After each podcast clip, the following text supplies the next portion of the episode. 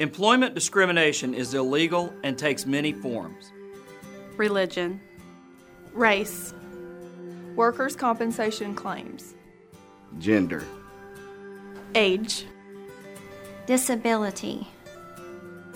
If you believe your employer has illegally fired or retaliated against you, contact us.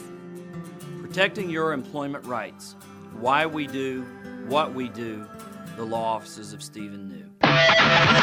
Available now from ECW Home Video. It's Hardcore Heaven 97. Witness Taz's revenge on Chris Candido.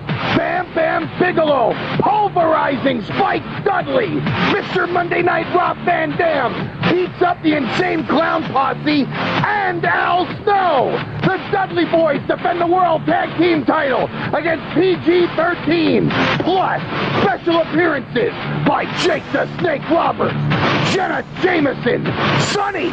Wouldn't they be an interesting couple? A cat fight between Beulah and Sonny. Tommy Dreamer destroys Jerry the King Lawler. A three-way dance featuring Terry Funk, Sabu, and the franchise as Shane Douglas emerges as the heavyweight champion of the world. Available now from ECW Home Video. It's Hardcore Heaven.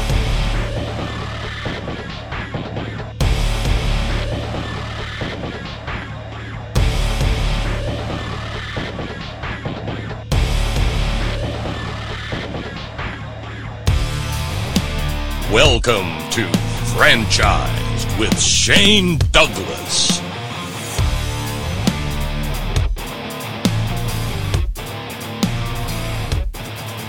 Franchisees, welcome back to Franchised with Shane Douglas, your favorite podcast and mine. And I am here with the franchise right now. Shane Douglas, there's only one week left to qualify for the Flying with the Franchise contest.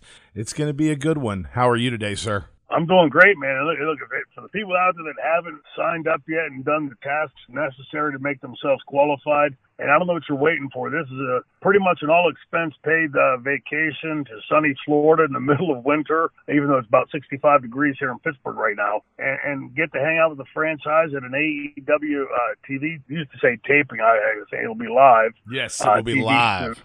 How many people get to sit with a former world champion and analyze a show in real time. You know, so I think it's gonna be a pretty cool night. I'm looking forward to it. So for the, all those that haven't yet qualified, get your asses moving and get qualified because January 3rd, right? We picked the winner.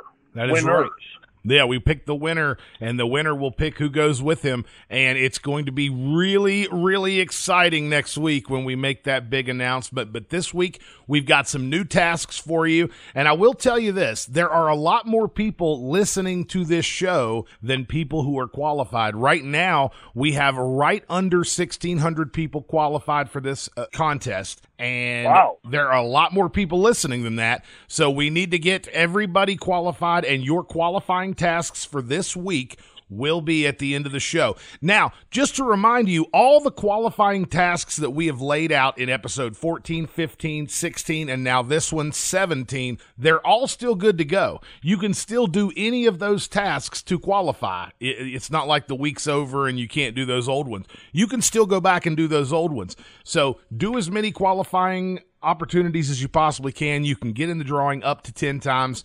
So we will be making that announcement next week. And I have to talk about last week's episode because, man, we had record downloads on that episode in one day. We've never had that many in one day as we did for the dynamic dudes and i think that's pretty impressive yeah everybody talks about the dynamic dudes but i think you know if nothing else it, left a mark that people remember maybe a bad mark you know you know, right about here, that that kind of mark. You know, like I've always told people, that it was the first time I'd made real money in the business, and I think it allowed me the the the outlet to show what Shane, a young Shane Douglas, could do in the ring, and you know, the franchise would emanate from that auspicious beginning. So, you know, I'm glad to hear the fans tuned in and, and downloaded. Well, we had a couple of fans, uh, well, actually, uh, quite a few fans that hit us up with answers to some of your questions and some things that they wanted us to cover that we maybe didn't cover. I had uh, more than one uh, franchisee hit it up and said that you guys debuted as the next generation on May 6th,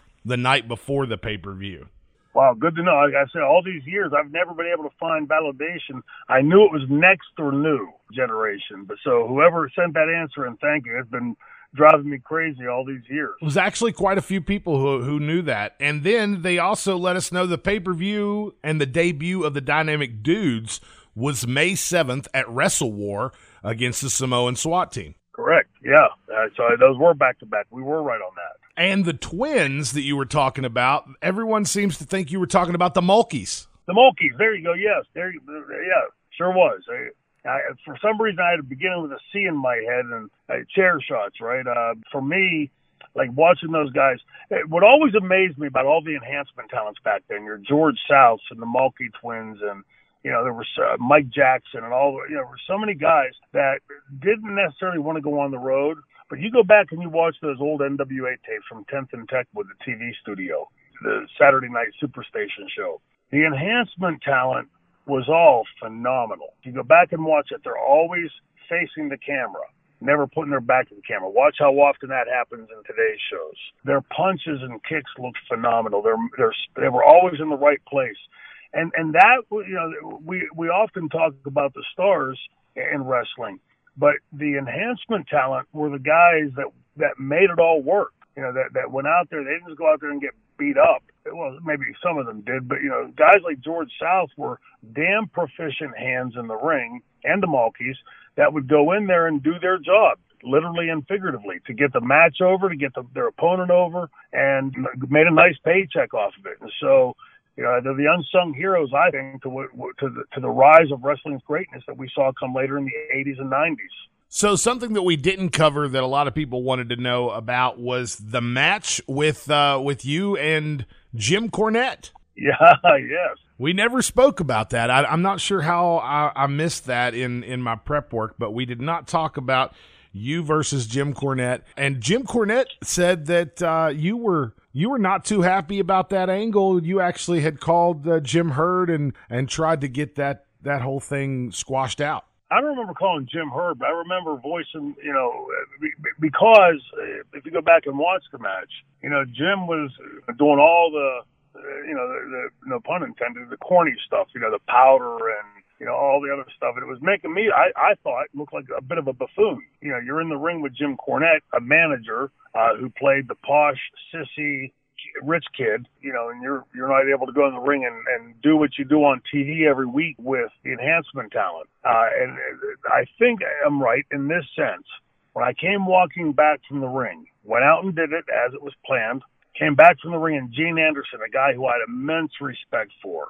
Gene was a no nonsense, no bullshit type of guy. He was the guy that would walk out to the ring. Uh, for for those fans who may not remember Gene, he would walk out to the ring, and he would either twiddle his pencil in his hand or his tie, and that was the sign to go home. Before the days of the IFB being used, the earpiece. So I came walking back, and Gene was back behind there. Gene was a very, you know, an older guy, very uh, droll, straightforward. I, I came walking back, and I looked at him. He goes, that was the worst fucking thing I've ever seen in my entire life. and I pretty much figured that that seasoned veteran hit the nail right on the head. So one more question, and this one uh, is not just about last week's episode. Of course, you mentioned it in last week's episode when you were talking about Sid, but you've mentioned it in many episodes before. And I've always just assumed that everybody knew what this meant because I knew what it, what it meant. But then I think about, you know, hey, maybe not everyone is as privileged with wrestling lingo as maybe I've been. I've got the question from quite a few people of what is the office? Now I know what the office is, but uh, but oh. some of the franchisees do not know what the office is. So when you say that you're giving someone the office to let them know to lighten up, what uh, what is the office? You know, today everybody just talks in the ring, right? On the NWA uh, on YouTube, how many times you hear guys calling spots? We would communicate typically, uh, very occasionally and seldom by by voice. Uh, usually, it was done like Bobby Eaton was phenomenal at it. And just the way he would move his body, you knew what was coming. He was talking to you with the way he moved his body. But there was another way for us to communicate when we were in close, you know, the hand to hand wrestling. Uh, the office would be a double squeeze that tells the person to reverse or counter what you're doing. So if I if somebody's got me in a hammerlock and they give me the office, I reverse it. So that's what the office is. There were a lot of you know non-verbal ways that we would communicate in the ring that I think has been lost to some extent. In the last several years, I've probably had 20 occasions where the person I was working with did not know what the office was. And when I came back and asked them afterwards, they were like, "Oh, that what that meant?" That that is like as 101 as it gets in wrestling, and you know that that's been lost. And you know we see all you know. I think that leads to the reason because they the kids today, in my estimation, don't know how to communicate in those nonverbal ways. You see a lot of talking in the ring, or you see a lot of the you know you'll see somebody back somebody to the ropes to give an Irish whip right, and they stop and they bend their head down near the person's ear, and they you know there's like, there's like a pregnant pause there that's just really glaring, or you see a lot of punch kicks because we got to fill this time up till we can get to that next spot that we had planned. Uh, the, the, the loss of that of the office and other nonverbal communication in the ring, I think, has been a real detriment to our sport. Well, that totally uh, ties up last week's episode. We got all the uh, all the questions that were sent in and, and things like that. So now it's time to get to this week's episode, and I'm really excited about this week's episode because Hardcore Heaven '97 is my favorite ECW pay per view of all time. I had just really recently had gotten into ECW at that point because you got to remember I was in West Virginia. In West Virginia, the ECW wasn't on TV, and it was all about tape trading. And I remember getting yeah. tapes and, and watching different stuff and being like, oh, this is cool. And then I remember one day there was a Hardcore Heaven 97 tape. I traded WrestleMania 5 for this tape because I wanted it so bad because I, I didn't even get to see Barely Legal which was the first ECW pay per view. So this is the second ECW pay per view, and I want to see it. So I, I, traded WrestleMania five for it. I got I got my tape. I went home, watched Hardcore Heaven '97, and I, from that point on, I was like, wow.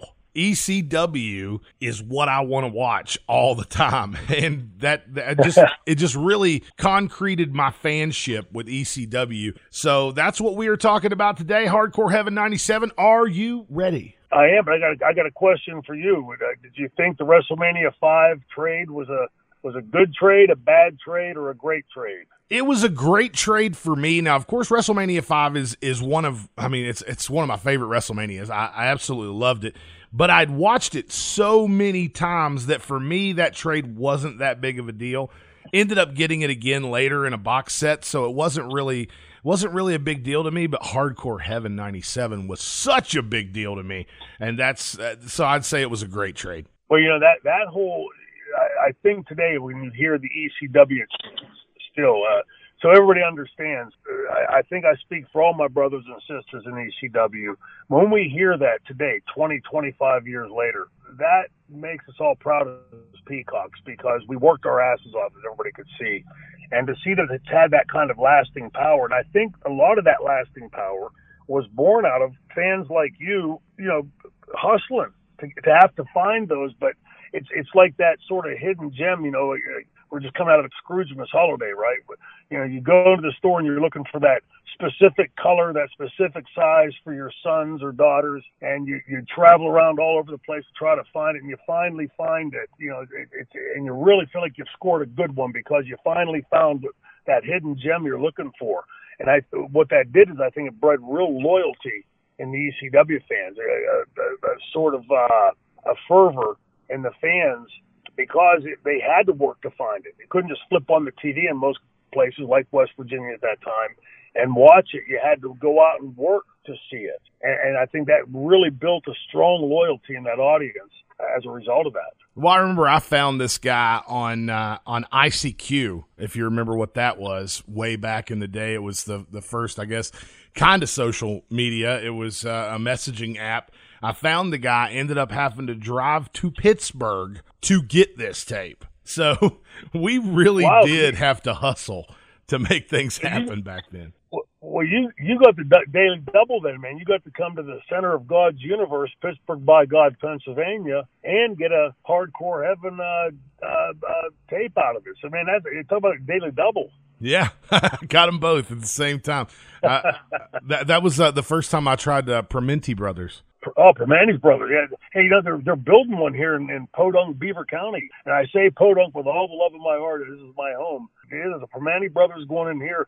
You know, for my entire upbringing and, and early adult life, the only Primanti brothers was downtown Pittsburgh at the Strip District. The That's original. the one that I went to. And was the one in the Strip District. So I'm going to ask you who who was painted biggest on the wall? What sports hero was painted biggest on the wall? Oh man, I don't know. I'm not sure. Well, you're not a real wrestling fan then. Bruno Sammartino. Bruno's. I knew Bruno was on the wall. I didn't know he was the biggest on the wall. He's the biggest on the wall. I believe he's biggest. It's funny because I was just there probably six months ago, eight months ago. Uh, I've been to other satellite locations since. I love Primanti's. Went in there, and every time through, you know, after I became, you know, known on television, every time I'd go in there, I'd go, "Hey, franchise, welcome to Primanti's. How's how's the living legend doing?" First question out of their mouth, you know, that, that Bruno had such a connection to Pittsburgh. When he passed away last year, and we were at his funeral, a local, uh, one of the local uh, TV personalities, Larry Richert, gave up and delivered a eulogy. I, I think his doctor gave a eulogy, uh, and, and Larry Richert gave a eulogy. And for Larry Richert was probably, I think, the greatest eulogy I've ever heard. Because if you grew up in Pittsburgh, you understood every little nuance he mentioned, every little, you know, like Chiller Theater was a, you know, Bill Cardille was the was the local wrestling announcer for studio wrestling. But later that night on Saturday, Saturday at seven. At, later that night on the same channel, WIIC channel 11, Larry Richert mentioned all this. He hosted a local like uh, what do you call it, like a horror movie thing. It was called Chiller Theater. Yeah, and he and Larry Richert mentioned all that, but it was all revolving around Bruno Sammartino. It was just a phenomenal, phenomenal eulogy. If, if Larry Richert's listening, if he hasn't put that out, you know, a transcription of that. I, I, I hope he would because eh, for all of us that grew up in Pittsburgh, it's not just all about Bruno, but it all revolves around Bruno. And everything that we grew up with as kids in Pittsburgh is in that eulogy. It's a phenomenal eulogy. All right, so let's get into the goods. We're going to talk about Hardcore Heaven 97 today, and we are ready to get started. The date is August 17th, 1997. The location was the War Memorial Auditorium in Fort Lauderdale, Florida, just about two hours away from where I'm sitting right now. Joey Styles provided commentary for the event. Hardcore Heaven 97 was the first edition of Hardcore Heaven to be broadcasted on pay per view. It was the fourth edition of Hardcore Heaven and it's ECW's second ever pay per view event following Barely Legal, which happened in April of the same year. Six professional wrestling matches were contested at the event. The main event was a three way dance for the ECW Heavyweight Championship, in which you would take on Terry Funk and the ECW World Champion Sabu. We will get to that later, but first we got to talk about how stacked this card was. We're going to go over each of these matches today on Franchise with Shane Douglas, but a quick run through of what to expect. Chris Candido versus Taz for the ECW TV Championship. Bam Bam Bigelow versus Spike Dudley. Rob Van Dam versus Al Snow. The Dudley Boys versus PG 13 for the ECW Tag Team Championship. Tommy Dreamer versus Jerry Lawler and Shane Douglas versus Terry Funk versus Sabu in a three way dance for the ECW World Championship. This pay per view has great matches, three main events, special guest appearances. It has everything you could possibly want. And I remember getting to ECW full on at this time. You know, I told you about the tape trading and I'd watched ECW before, but Hardcore Heaven 97 changed me as a fan. You've been with the company since 1994 at this point. Sure, you left for six months to go to the WWE, but you were right back quick. So, how does it feel here to be headed into your second ECW pay per view? Well, first of all, the first one, Barely Legal, was a huge deal for the company. In our business, uh, more now, of course, but even back then, I used to use the phrase the nirvana of professional wrestling. If you've made it to pay per view, you've made it. So the fans understand it's not just like, hey, you call it the, the cable company say we're going to be doing a pay per view next Saturday or a month from now or six months from now, and and they just line everything up and get ready for you. You there's a ton of negotiation that goes on. You have to put two hundred and fifty thousand dollars bond up. You have for the satellite trucks and all the equipment and everything. And, you know, for ECW, as as hot as we were at that point, didn't have that that corporate backing like you know all most other major promotions have. You know, we literally it was a big, big deal for ECW to come up with that money. You know, so the fact that we had done it the first time And then we're coming right back with number two. The, the first one is big, but the second one I think is bigger in the sense that it shows that there's a, an audience for it, that the cable companies are, are starting to take notice because of this. Because let's face it, if Barely Legal would have done the shit through, the cable companies would have been very, very hesitant to give us the time to broadcast the second one. Uh, they make their money off of that. So uh, the fact that we were coming back for number two, I thought was huge. Huge for the company, huge for the fans, huge for all of us in the dressing room and huge for Paul Heyman because the, that that this was now you could be sitting in, in, in West Virginia and call your cable company and get that, even though we weren't on weekly television there, you could get that. And so it now is opening up the product to the masses. And man, it sure did because that was like it was like the takeoff point really for ECW in my opinion. Before the pay-per-view was underway, the Insane Clown Posse came into the ring to seemingly hype up the crowd and endorse Rob Van Dam, who also came to the ring. However, Van Dam proceeded to attack the posse along with his partner Sabu in an absolute brutal fashion. Uh, did you have any interaction with the clowns here? Oh yeah, yeah. When the clowns would come, they were, you know, first of all, they were both big wrestling fans, uh, really cool guys to hang around with, and and you know, that too was like another confirmation. You know, like now we're also having these national recording artists uh, internationally known recording artists coming to our pay-per-views. You know, WrestleMania sort of set the standard, right, with Liberace and Muhammad Ali and all those at the first one. You know, so now here we had, and and in our own way, you know, let's face it, Liberace would have never fit into ECW, but Insane Clown Posse, perfect for ECW. I mean, that was, you know, like like hand and glove, perfect. So I guess this is before Violent J became a really big asshole. every time I see the guys, they're always really cool. So I've met Violent J and Shaggy quite a few times, and Shaggy is one of the coolest guys you could ever talk to. Violent J, not so much. He always seems like he's miserable, miserable to be wherever he is. I, I think he's he's he's definitely the more quiet of the two. You know, Joey is is is the is the one that you know does most of the talking and stuff, and yeah, so you know, Shaggy just sort of like does his own thing. But like I said, the guys have always been cool around me, and every time I've gone to work for them, always you know rolled out the red carpet and treated me professionally. So I I got nothing bad to say about either of the guys. Was this the first time you ever heard of the Insane Clown Posse? No, I, I had heard of them. You know, remember as a teacher, I, I'd hear the kids talk about them, you know, quite a bit, and you know, whenever I after we knew they were going to be at the at the pay per view, I went and did a lot more research on them. It, it was impressive, you know, for ECW at that point, especially. You know, our second out of the gate pay per view, and now we have you know some pretty big again in our niche in the, in that niche that was ECW.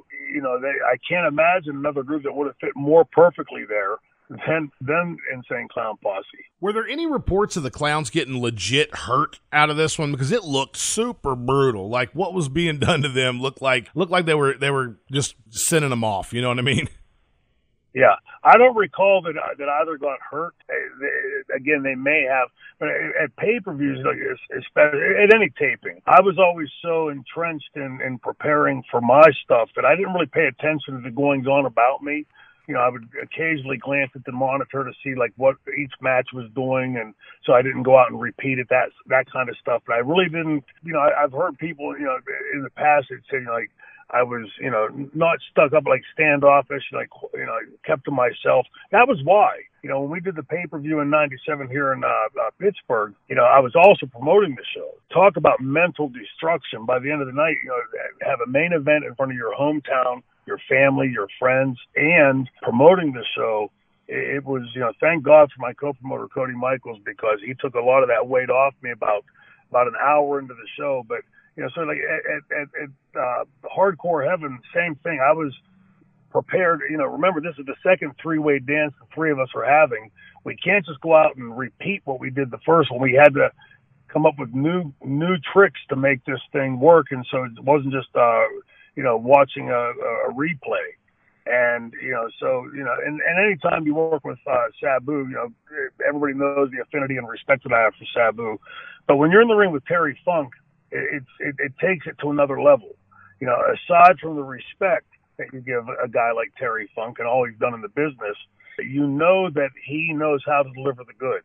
So, you know, there's this sort of you know, like creating the monster in the laboratory, a little bit of this, too much of that, you got to come up with that right formula. And, and with Terry leading the way, you knew you knew you had a pretty good shot at, at doing it correctly. So with uh, with that night, as far as to answer your question long-windedly about Insane Clown Posse, if they had gotten hurt, I wouldn't have noticed it anyway, unless there was, you know, an ambulance or something brought in, and I don't recall anything like that. Well, speaking of an ambulance, the Sandman, who was only a guest at ringside, decided to make the save for ICP by getting in the ring. Before Sandman could actually make the save, though, Van Dam and Sabu assaulted him as well, causing him to be carried off into an ambulance by paramedics. This would be a continuing story throughout the evening with the Sandman commandeering the ambulance and making his way back to the arena for some revenge. What do you remember about this storyline? Well, again, it was such perfect Sandman, right?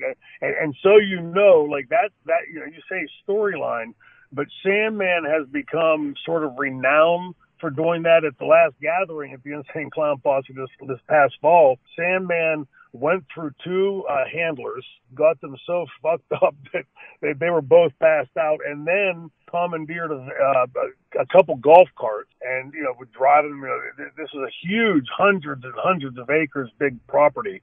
And he would take it to where he, wherever he wanted to go and just leave it there. So this is this is pretty much Jim Fullington, hack, Sandman, right? That he he does those kind of things. But from a booking standpoint, I thought it was brilliant on Paul's part because remember at this point, only being our second national pay per view, this is really still introducing ECW to newer fans that hadn't yet seen it. So you you know if you turn on you see a guy carrying a, a Singapore cane, smoking a cigarette and cracking a beer. Okay, that's cool, but what else is he? And and now in this this like you said this ongoing storyline, this re, re, revolving storyline that continues throughout the night. You know you see all this stuff going on with Sandman, and and I I, I thought it was a brilliant way on a pay per view since you're not going to have in a, in a match to have him show who Sandman is you know, brilliant booking. So Joey Styles comes out first to basically host the show and get the ECW fans ready for tonight's event. I always thought this was different and cool way to start a pay per view to like introduce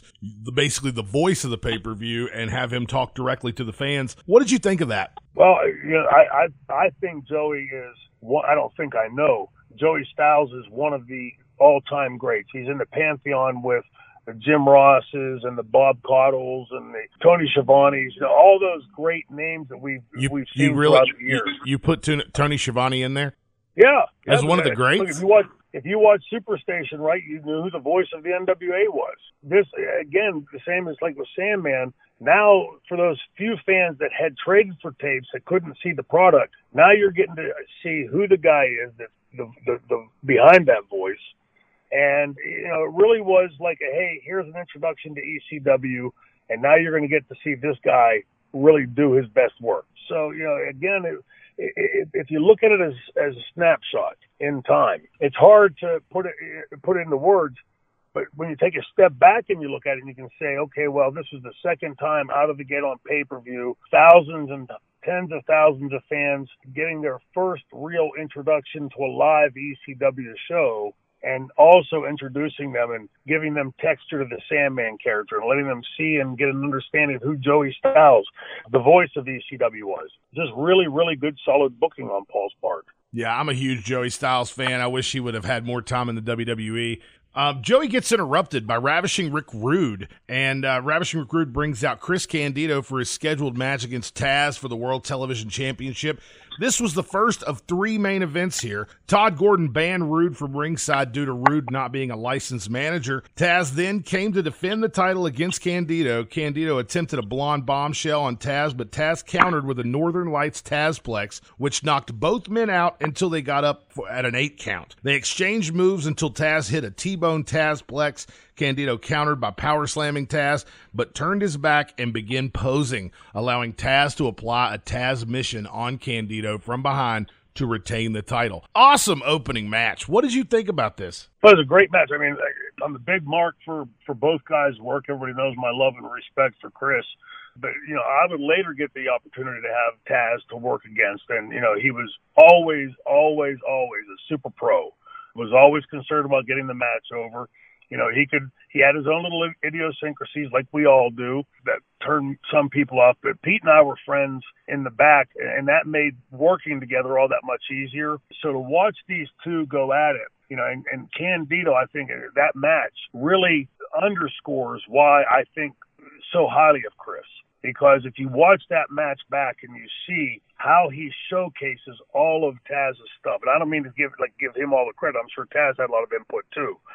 But when you see what Candido's doing, getting Taz over at every, you know, all of the spots that he's setting up, even the heat spots, he's building the stuff that's going to make this the ending make perfect sense. When you watch, a, like I consider Crispy like one of the masters, and when you see him work and you see how this match gets laid out, and Taz playing off of it, it really shows Chris's brilliance in the ring. It's why I came up with the, the, the, the phrase "no gimmicks needed" for him because Chris would would want to digress to what he called the ha ha, the, the humor spots, the comedy spots. And I firmly believe to this day, if Chris would have gone out and played that stone cold heel, we would have all been bystanders watching him because he was just a brilliant, brilliant, brilliant in ring performer. I remember when I first seen him on Smoky Mountain Wrestling, I said, you know, even as a, a small child, I was like, this guy is going to be awesome one day. And I wish that it would have, I wish that it would have played out throughout his entire career. But then, you know, he, he got to the WWE and they, they put him in that silly gimmick and all that. And I, I just really wish Chris would have done even more than he actually accomplished. Yeah. Well, he, again, uh, you know, look, look at, I'll try to explain this. I'm probably not going to do a good job of it. But when you're on the road, like especially in a company like WWF, WWE now, WCW, national promotions, and you're on the road 350, 345 days per year, it can get pretty monotonous. And a lot of those guys, I think, like the kids today do, is well, hey, we're in Cleveland tonight, so let's do this, work really hard on this match, and it works so well. When we go to Pittsburgh tomorrow, let's just basically do the same match and do that over and over and over again. Scott Hall liked to do that, and it drove me crazy because it makes it boring. You don't have to think. You just go out and just do the same shit over and over again. Chris was a lot like Bobby Eaton in that respect. Bobby Eaton never, ever had the same match two nights in a row. There might be a spot or two that we did in the, in the match last night, but Bobby Eaton, when you're watching Bobby Eaton perform like with Chris Candido, that stuff was being called off the top of his their heads at that moment. You know, so Chris, because of that, because of that monotony of being on the road, Chris would humor himself, make it fun. Like I said, you know, it was where he and I had our deepest disagreements.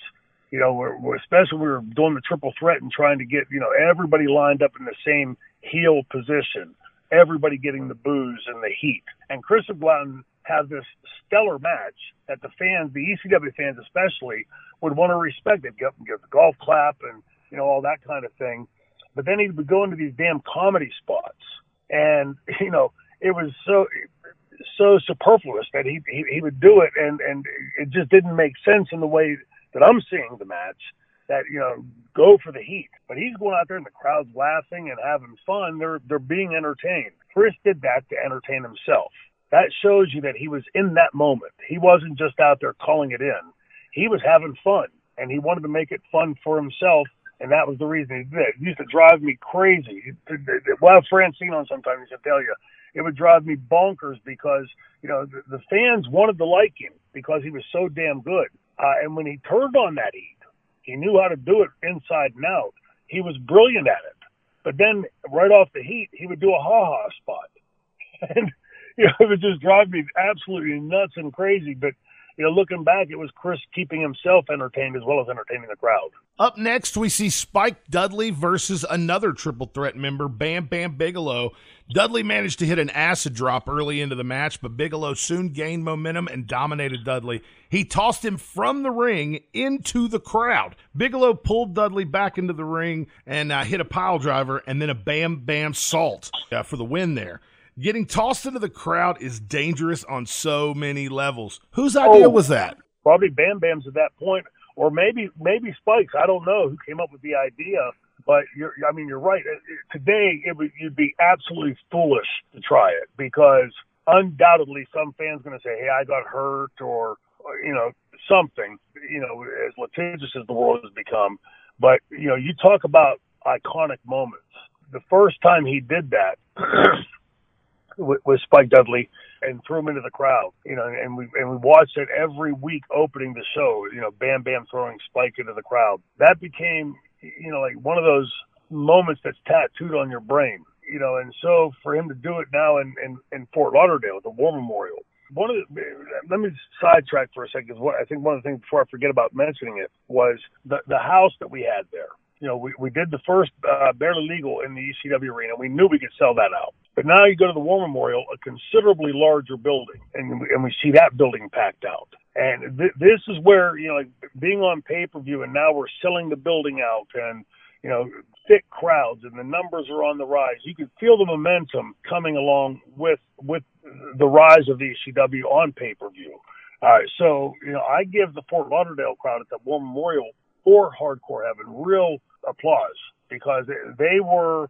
You know, we often talk about the you know the, the, the competition between the fans at House Core, House of Hardcore in, in, in uh, New York and the hometown crowd in Philadelphia. The truth is, every building we went to, the fans were trying to top each other, and they were always insane. They were always into the matches and, and putting it over, and calling your ass out if you did something wrong. You fucked up, chant. You know that's where that started. To see from a company standpoint, now here we are in Fort Lauderdale, a much much larger building, and packing it out. I don't know if it was an official sellout, but it was a damn damn thick crowd and they were equally into it. So now we're going to a new area and we're getting a thick crowd and we're getting the same kind of responses that we get in Philadelphia and New York and our, our, our mainstay cities.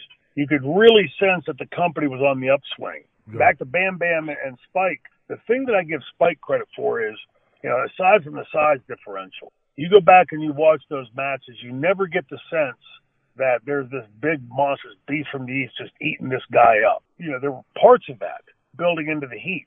Uh, but then out of no place, Spike would slip and dodge and do some really impressive move that would just pop the crowd. You know, that was one of those early times I remember like a, a much smaller guy being in the room with a much larger guy and really getting the crowd's attention. You know, previous generation in the 80s, or, you know, back in the 80s and the 70s and the 60s, if you had that big guy in with a small guy, would just usually eat him up. The fact that Bam Bam went out there and really worked hard to get Spike over and allowed Spike to showcase his stuff, I think showed like a, like things to come in the business. It was way before its time. All right, Rob Van Dam is back out now after helping Sabu destroy two clowns and a Sandman. This time, he is uh, taking on a fresh off the New Rockers run Al Snow, still in the Leif Cassidy gear. Bill Alfonso handed a chair to RVD, who hit a Van Daminator to Snow to win. At this point, you guys didn't know what you had with Al Snow yet, right? No, no I mean we all knew Al could work, but you know Al, if you look at him in other other places, you know, was a little bit vanilla prior to ECW. You know, great in ring uh, technician, but always seemed to have like that Brad Armstrong syndrome. You know, was unable to find something to latch onto. But in ECW you know, you, you could tell that Al Snow came in with the same piss and vinegar that we all had in our gut over the business. You know, was a great worker, but never seemed to get that push or, or, or a spot.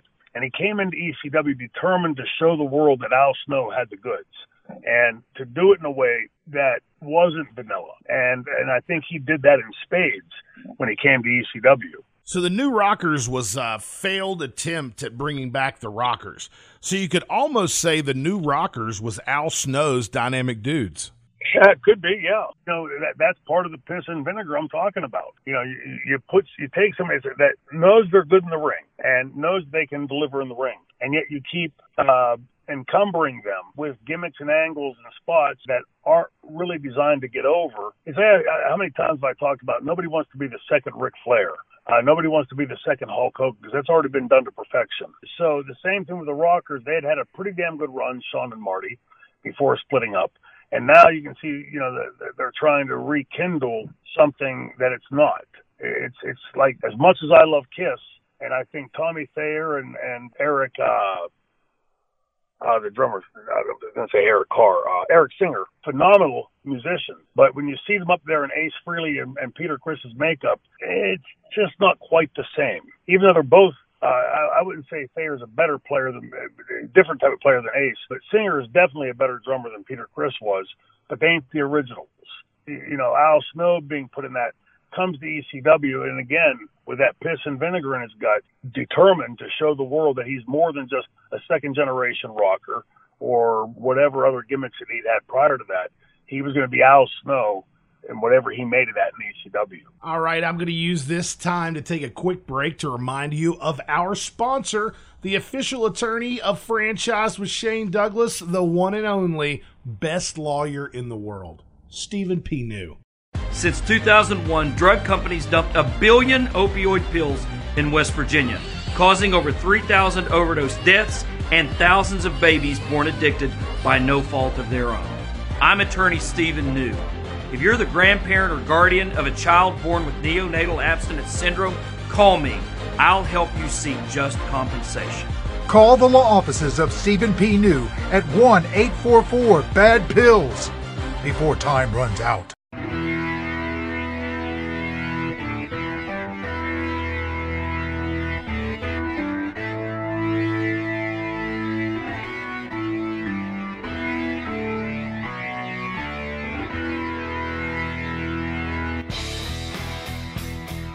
Hello, Rich Quick here with another quick moment in Shane Douglas history. See, the date is August 17th, Fort Lauderdale, Florida, baby, and ECW presents Hardcore Heaven 97. Hmm, I do love a good rhyme, but I love this show even more. See, you had Taz and Chris Candido tear the friggin' house down for the ECW TV title. You saw poor Spike Dudley get thrown into the audience. A historic bloody fight between Tommy Dreamer and Jerry the King Lawler. You had the Dudleys with Jenna Jameson. Or, let me remind you, this was 1997 Jenna Jameson. Hmm? So, yeah. Uh, oh, oh, not to mention the main event, which featured ECW champion Sabu in a three way dance with Terry Funk and the franchise Shane Douglas. Hmm. Guess who won? Eh, eh? I'll give you a hint. It wasn't the first two guys I mentioned. Yeah, that's right. The winner and new ECW heavyweight champion of the world, the franchise, Shane Douglas. Now, who wouldn't love this show? I thought. Until I did some research. And all I can say is, uh, Dear Internet, your negativity both confuses and disappoints me. See, there are people out there who did not like this pay per view. Okay, so let me just start by saying um, I honor your opinion, and your opinion is just as valid as anyone else's, except in this case. In this case, you are an idiot, and you are wrong. You are a wrong idiot. Eh, eh, but, uh, but that's okay. Let me explain, okay? Now, I think if we were all a little more like Hardcore Heaven 97, the world would be a better place. Mm, follow me on this. Now, the main thing I noticed in rewatching this pay per view is the effort and passion every performer gave to this show. See, they knew that they were part of something very special and they had to deliver. And did they ever? Now, now I, I know I know we're always supposed to give 110%, blah, blah, blah, blah, blah. Yeah, yeah, but, but, these sons of bitches actually did. So, approach life with that same motivation. The motivation to prove that your name belongs in the conversation. And go into every single day with the momentum that Spike Dudley went into that crowd. okay, so until next week, this has been Rich Quick with another quick moment in Shane Douglas history.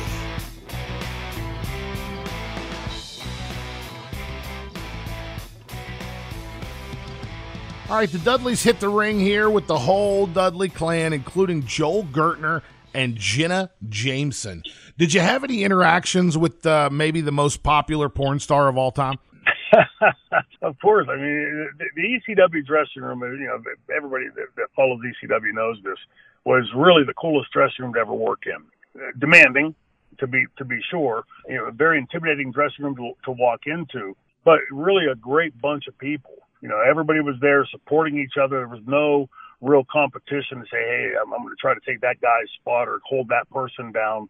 Uh, we were all pushing or pulling in the same direction uh, because we knew we had to. You know, we we if, if one bad show could have been the end of ECW.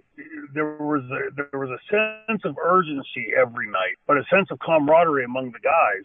So you know, yeah, talking to all the Dudleys and and you know with Joel Gertner and uh, you know everybody, you know there was definitely you could tell a pecking order in the dressing room, but eh, there was no at this point there was no real factions breaking you know breaking down in the dressing room. There were friendships, you know, little I hate to use the word, but little cliques like you know that that you know this, this group hangs out together and this group hangs out together.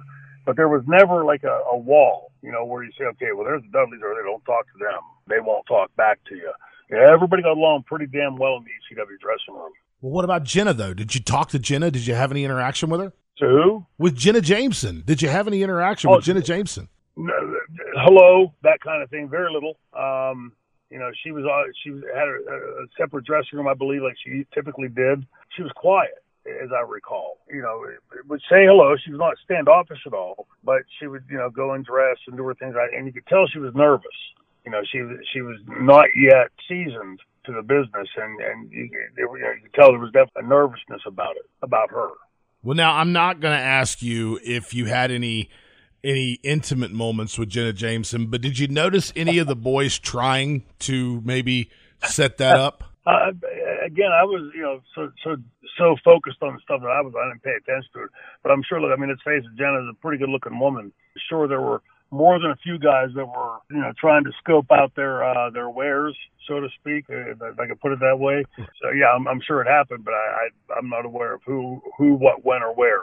All right, so the Gangsters, New Jack, and Mustafa were stripped of the World Tag Team Championship due to Mustafa leaving ECW. The Dudley Boys, Bubba Ray and Devon, were awarded the title belts and then had to defend the belts against PG 13, Jamie Dundee, aka JC Ice, and Wolfie D in the following match. Now, Dudley Boys delivered a 3D to Wolfie to retain the titles. Why were the Dudleys just handed the tag titles here? Well, I, I think we, you know, we had to have that marquee match on the on the uh, on the card. So you had to have somebody as champion going in, and like you said, Mustafa had left. So you know, I, I, I've never spoken to Paul about that, but that was my reason, my thinking on the reasoning behind the way that that was booked. But Wolfie and and Jamie, I want to take a second to talk about them because they came in. You know, like I said before, once that first generation of ECW names and faces got over, that was an intimidating place to, to walk into. You know, coming from Memphis, you know, the, those two styles didn't necessarily mesh. Jamie and Wolfie did such a phenomenal job coming in there, not only getting themselves over, but really working their asses off to get the matches over. They were almost fearless. There was nothing they wouldn't take, nothing they wouldn't do, and and really, I think captured the the respect of the ECW fans, which again, at that second, third tiers coming in, that was not an easy thing to do. No, not at all. And uh, of course, Jamie Dundee is the son of Bill Dundee. Mm-hmm. And you knew Bill Dundee pretty well, or you you do know Bill Dundee pretty well. Yeah, absolutely. I've known him for years. I, I was always like in, like intrigued by the second generation guys that came from Memphis because you know I was never a big Memphis fan. I didn't get a chance to see a whole lot of it as a kid, but by the time I was watching it, it become that sort of uh, like the Supremes, like a bad Supremes video. You know, like point to your head, I'm smarter than you, and I'm going to break you in half, and all that kind of stuff.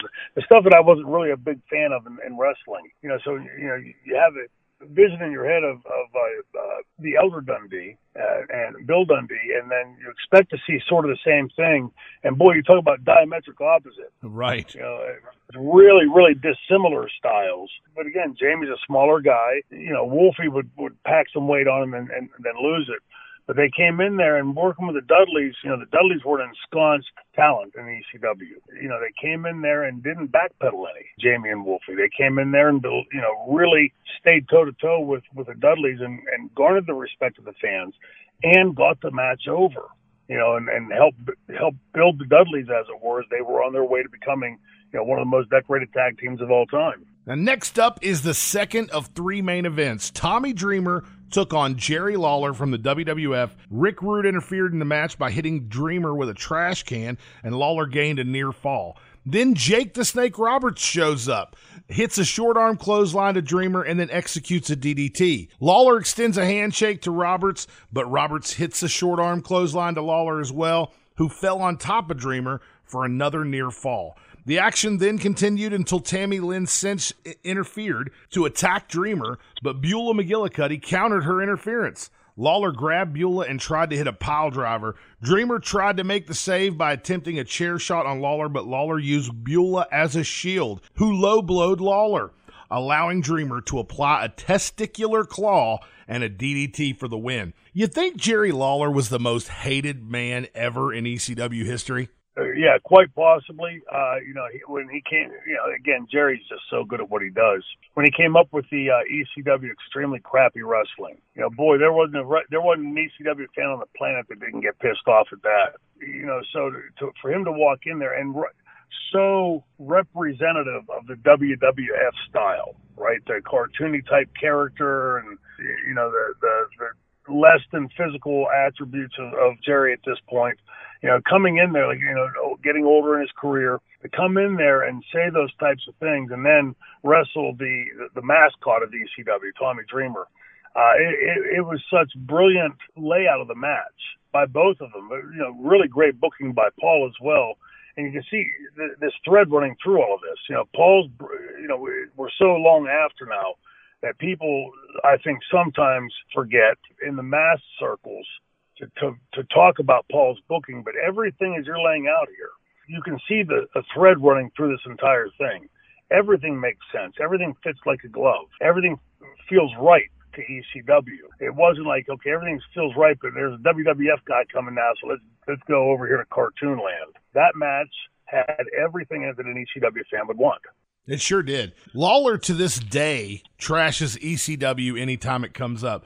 Do you think his hatred for the extreme was a work or a shoot? Uh, probably 50 50. Those older guys never really quite understood. They thought like somehow we were pulling it off with gimmick or whatever. I remember in 95 when I was in WWF, Jim Ross and Vince McMahon especially, every single time I was at a TV taping would asked me a thousand questions about ECW. They never quite were sure what it was. I think a lot of them, especially the old, older guys, had a tendency to think, well, they just hit each other with chairs and stop signs and, and go home. Doesn't take a lot of talent to do that. But if you go back and you look at the booking for the, the, the true at heart ECW fans, knows that ECW was far more than that. And you can see in later incarnations of the hardcore, quote unquote, the hardcore style, in WWF and later WCW, right? Here comes a guy with a garbage can full of junk, and they're going to hit each other with with everything in the can. That was hardly what we did in ECW. The storylines that Paul would create and the wrestlers would flesh out in the ring were what carried the day, were what made ECW, why fans still today chant ECW. And I think guys like Jerry Lawler somehow got lost, that got lost in translation on them. They were reticent to give credit due where it was, where it was deserved. Bruno Sammartino, as much as everybody knows I love Bruno and respected Bruno, was, was one of those guys. Just didn't get it. And as a result, just digressed to, well, it's just not as good as we were everything I talk about, especially in politics, everything must be seen through contemporary eyes. You can't, if you're coming with a 1960s or 70s attitude and looking at something in the 90s, it probably won't make sense. But if you look at it through those eyes, and that's why I think Jerry was smart. Uh, coming in there, he knew his job was to be the heel, and Jerry was one of the best at getting heat, so he knew how to do that. So whether he loved it or somewhere in between ECW. You'd have to ask him directly, but all I know is he did deliver the goods when he came to ECW. How was Jerry received in the ECW locker room? Oh, fine. You know, he, uh, you know, Jerry's, you know, a consummate professional. So if his job is to come in and get heat in the ring, you know, he's he was fine in the dressing room. Uh, but I think also like like you saw with a lot of those guys that would come in to do those guest appearances, there was a bit of a uh, hesitation on, on them. I, you know, I don't want to say fear, but like you know, you could tell that they they realized they were on ECW turf.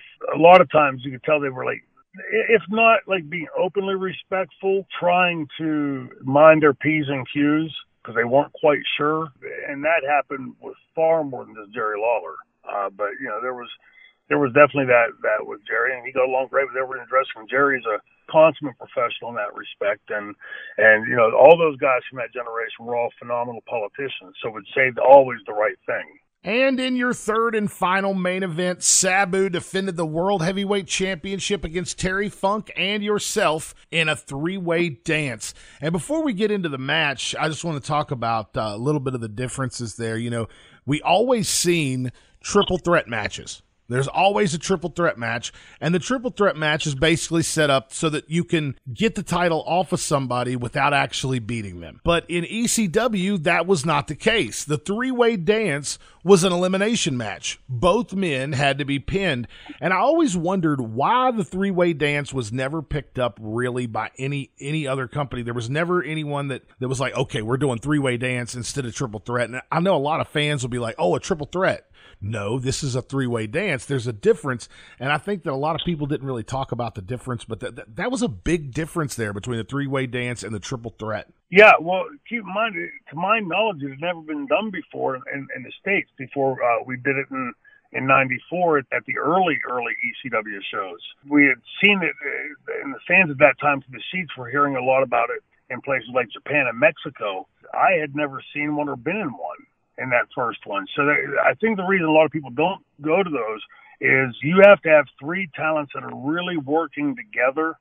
If you're inexperienced, not well versed, it can be a very difficult match to pull off. It, it requires all three working on the, in the same vein. Sabu and I would typically follow Terry's lead.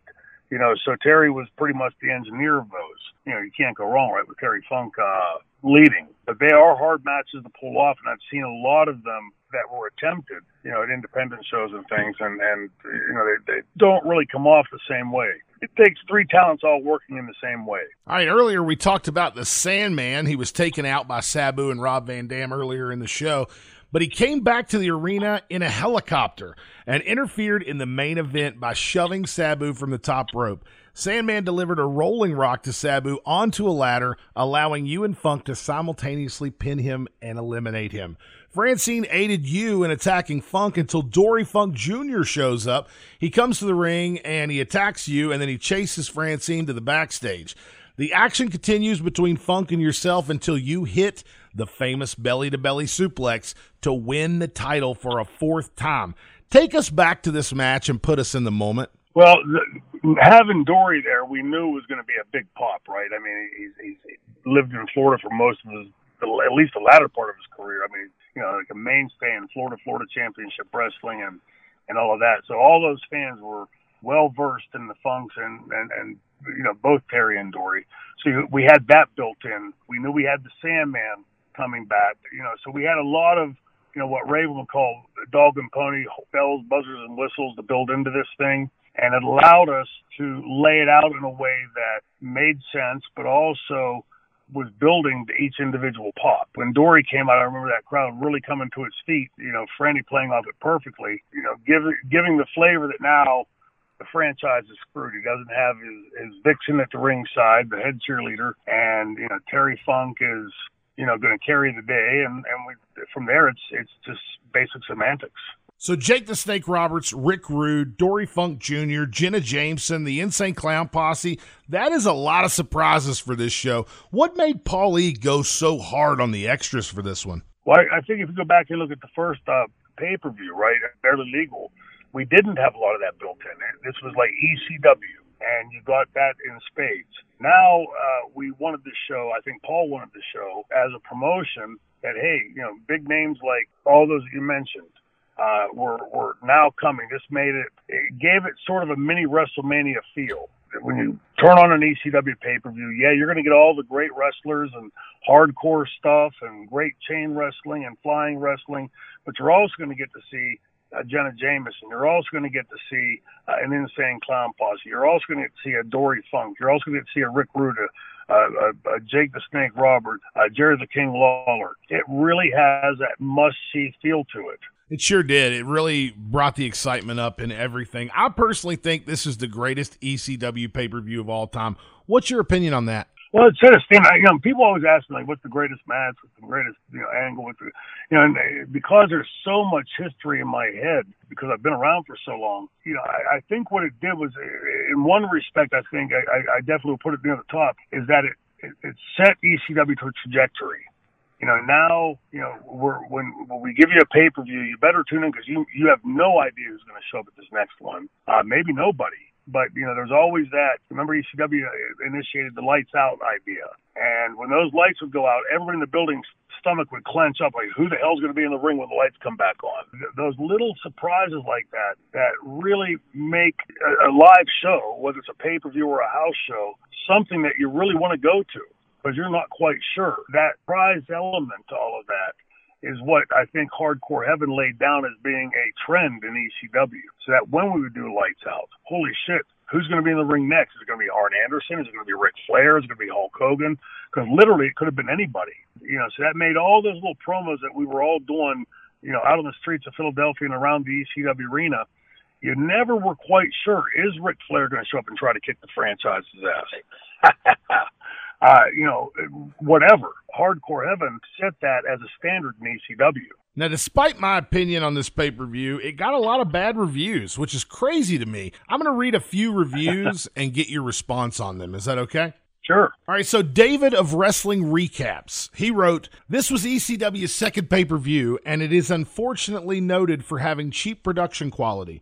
There's bad lighting, and the crowd sound doesn't get enough volume in the mix. But he considered Hardcore Heaven a solid show and appreciated the matches with Dreamer Lawler is way better than it sounds. The main event is entertaining. Taz Candido is as good as a 10 minute match gets, and the rest of it isn't the worst, and recommended that ECW should have held the show at the ECW arena. What do you think about that? Well, look, I mean, you know, some people like vanilla, some people like chocolate, some like pistachio some like none. What I always love about like the internet and, and any of these type of sites that, that get out their opinion, you could go out and put on a, a show of five star matches. What any seasoned I would say were five star matches. And there's there's always going to be somebody out there that says, yeah, but if we'd had it in in the ECW arena, then that would have made us. I, I think, like I said about you know setting the the, the, the trend of us being the, the surprise company, then that would have set us as the trend as being the company that can only do a pay per view in Philadelphia. You know, because again, through those contemporary eyes,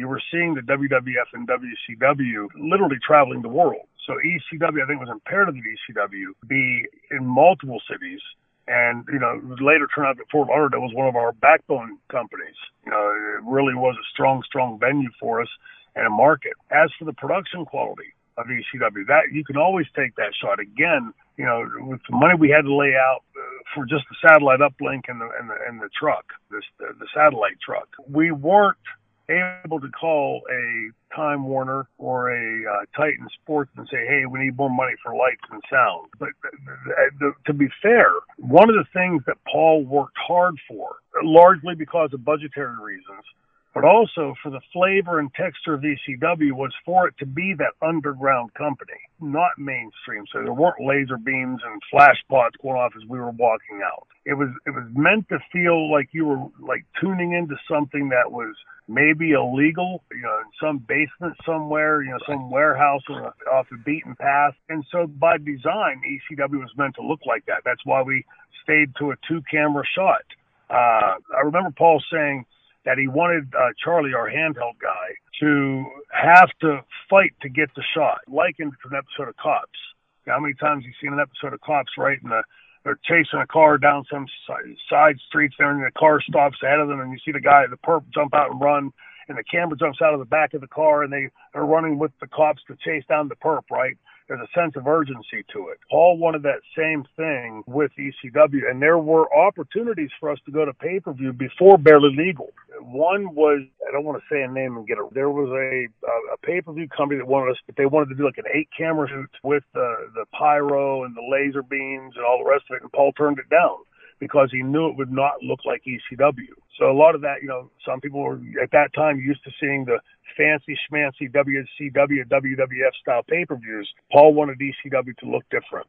All right, so Jack Stevenson of 411 Mania said that, uh, in short, it's an inoffensive time waster, but Hardcore Heaven is not worth spending money on.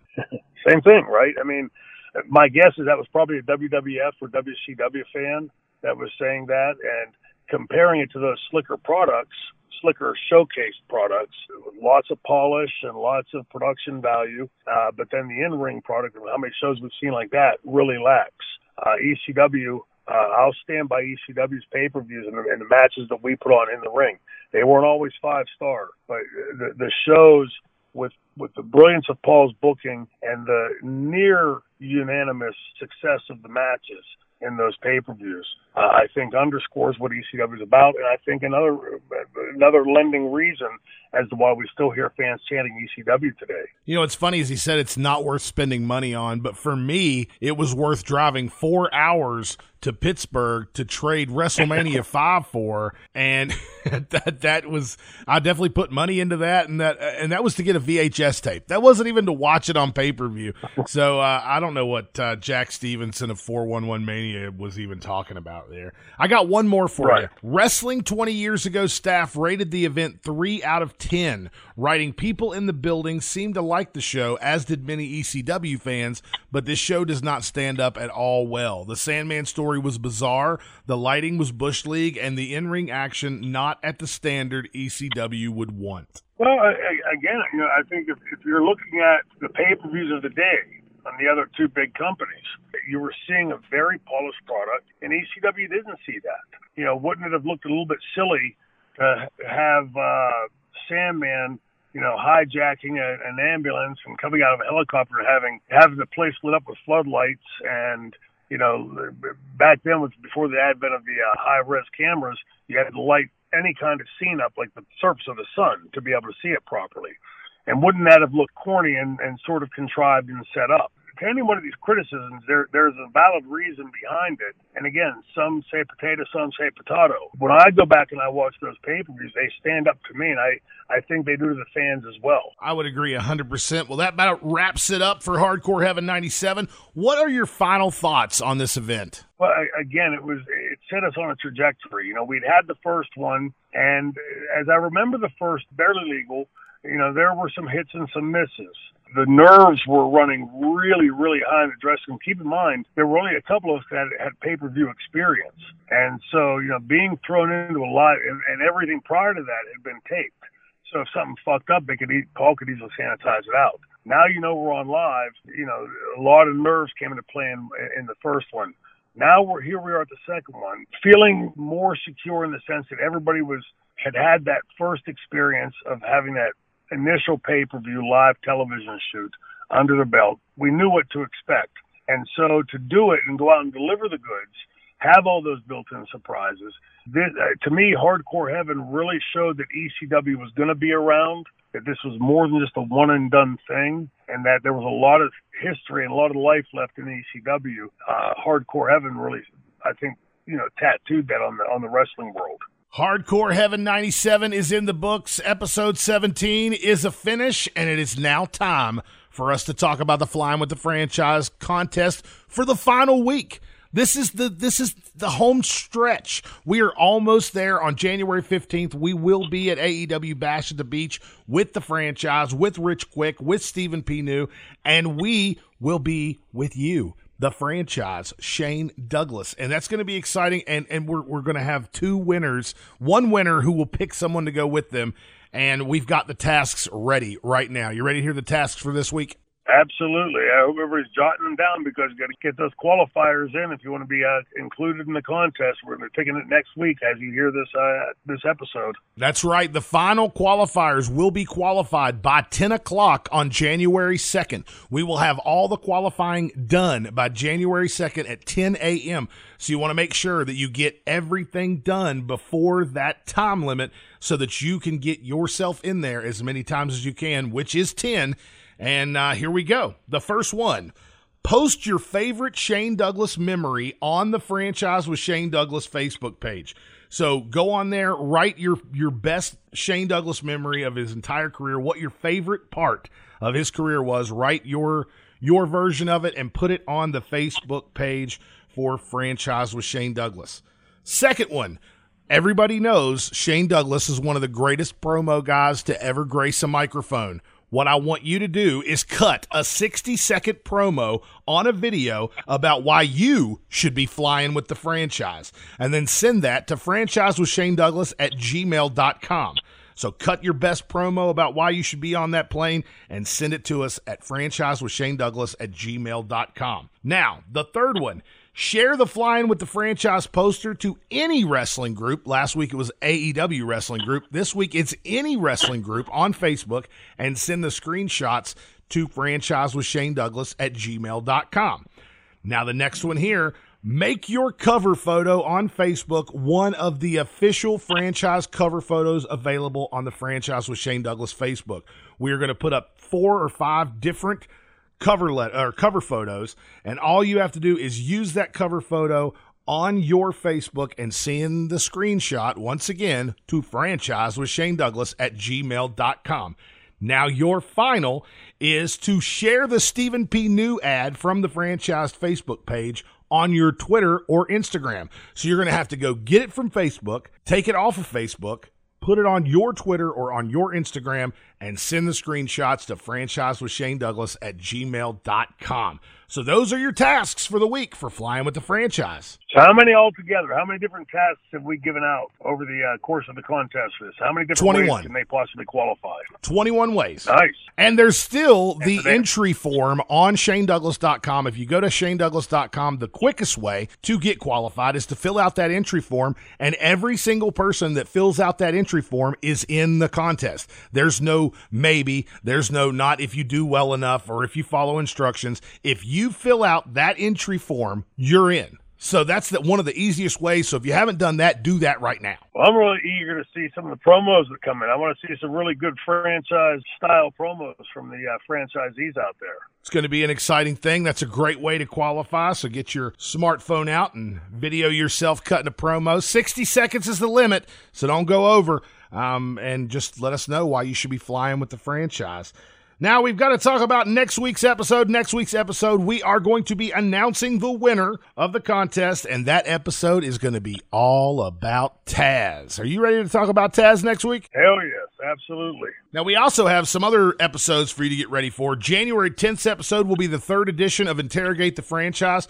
We need all of your questions sent in as soon as possible for that. So make sure you get your questions in. If you got a question for the franchise, send it in to our Facebook page, send it into Twitter, send it into Instagram, send it into franchise with Shane Douglas at Gmail. However, you send it in, you can send it to my personal Facebook if you want. However, you want to send in your question, just make sure you send it in somewhere where I'm going to see it and we will put it into the show and get the answers from the franchise for January 10th episode, Interrogate the Franchise Part 3.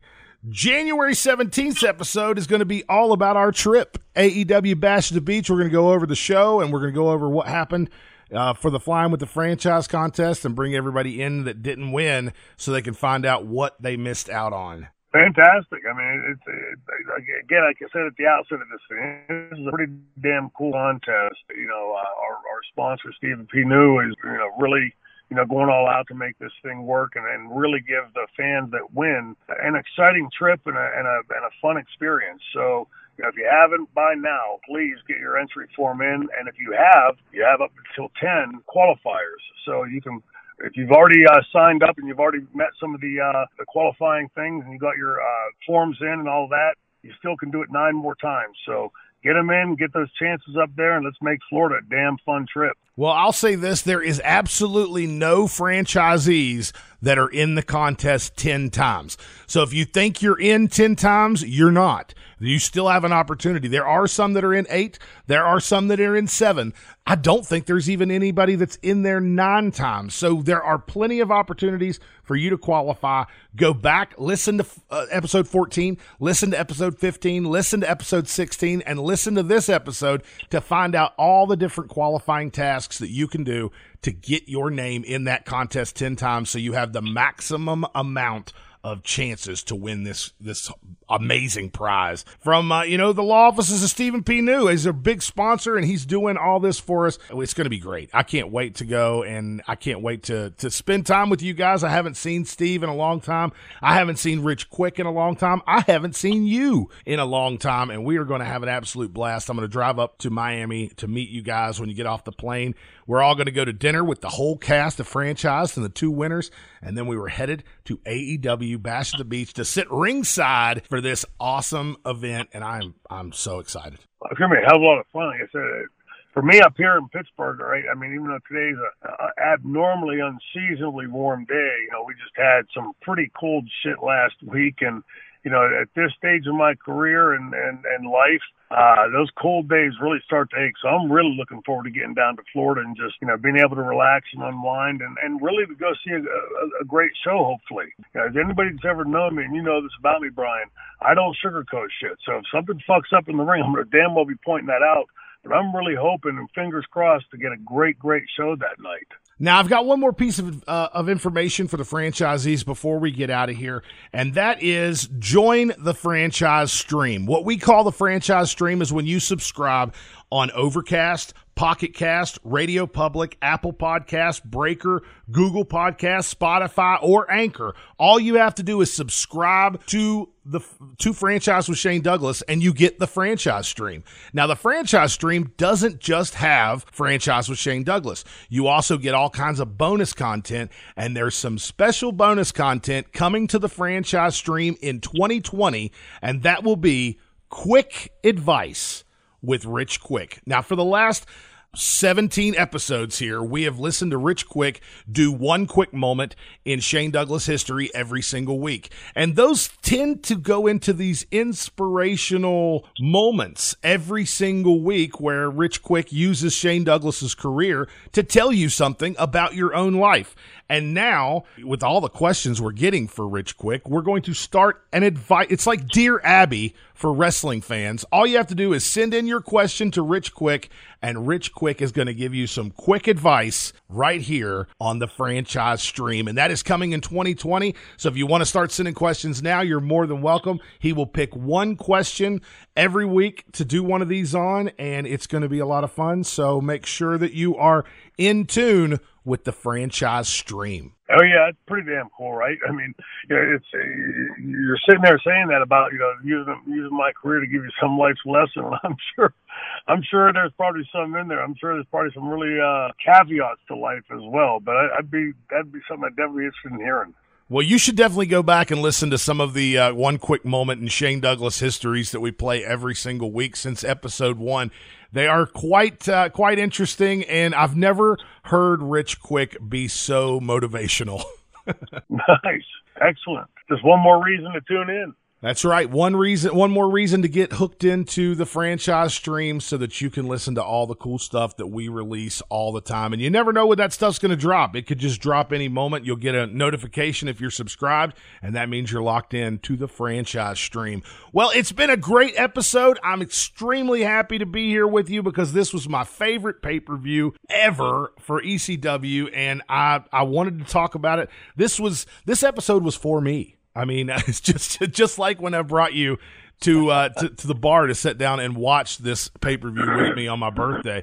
It, it, it was yeah. it's just something very exciting to be able to talk about something that meant so much to you when you were young with somebody who had so much to do with it. Oh, it was, it, you know, all these memories for us, for me especially, it's like a, a trip down memory lane. Uh, like I said a million times before, I'll keep saying it. ECW was a pleasure to work for. Uh, it was the, the greatest time of my career. I look back at it and re- relive those moments as we do these shows with a lot of fond memories. Well, this week we had fond memories about Hardcore Heaven 97. Next week we're going to talk about Taz. And that about wraps it up for this week. So, Shane, go ahead. Take us home. Hey, Merry, Merry Christmas and a happy, prosperous New Year to everybody. Get your qualifiers in before January 2nd, 10 a.m. And don't forget to tune in next week to hear about the franchise's number one nemesis in ECW, the guy who beat me for the ECW World Heavyweight title. Hear all the stories here next week. Do it or get your ass franchised. I haven't got all night. I got better things to do. So let's get this done once and for all. Bring on the three-way dance.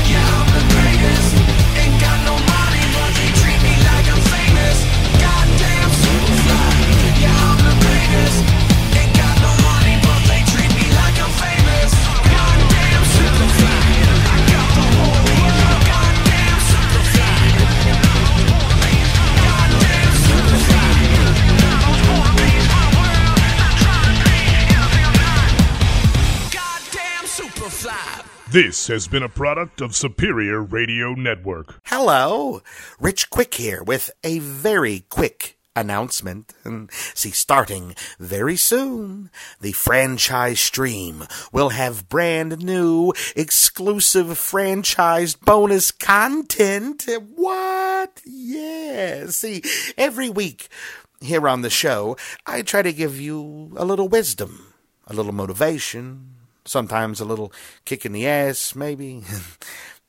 See, so when the question came up, are you, Rich Quick, giving enough of yourself to the franchisees? Well, I said, yes, I am. And my agent said, no, you are not. So, here it goes. The franchise stream is proud to present, at least they should be, Quick Advice with Rich Quick. It's like a mix between Dear Abby and a homeless person yelling at you on the street. Are you going through some hard times? Well, ask Rich Quick. Feeling lost or confused about something you saw on wrestling, maybe. Uh, you know, ask Rich Quick. Having trouble with your wife or your girlfriend? Or both? Then ask Rich Quick, baby. Because you, you need some quick advice. Well, all you have to do is send an email to franchised with Shane Douglas at gmail.com with the subject quick advice. Or better yet, just go to the Franchised with Shane Douglas Facebook page and ask your question there. So what are you waiting for? Come get the help you so desperately need, right? Quick advice with Rich Quick coming to the franchise stream in 2020. Some law firms talk about quickly settling your case without going to court. Other law firms focus on taking your case to trial. If you have a serious personal injury or wrongful death claim, you need a law firm that can do either. The law office of Stephen New, experienced enough to make the insurance companies settle your case and pay your money early, tough enough to take them to court and make them pay if they don't.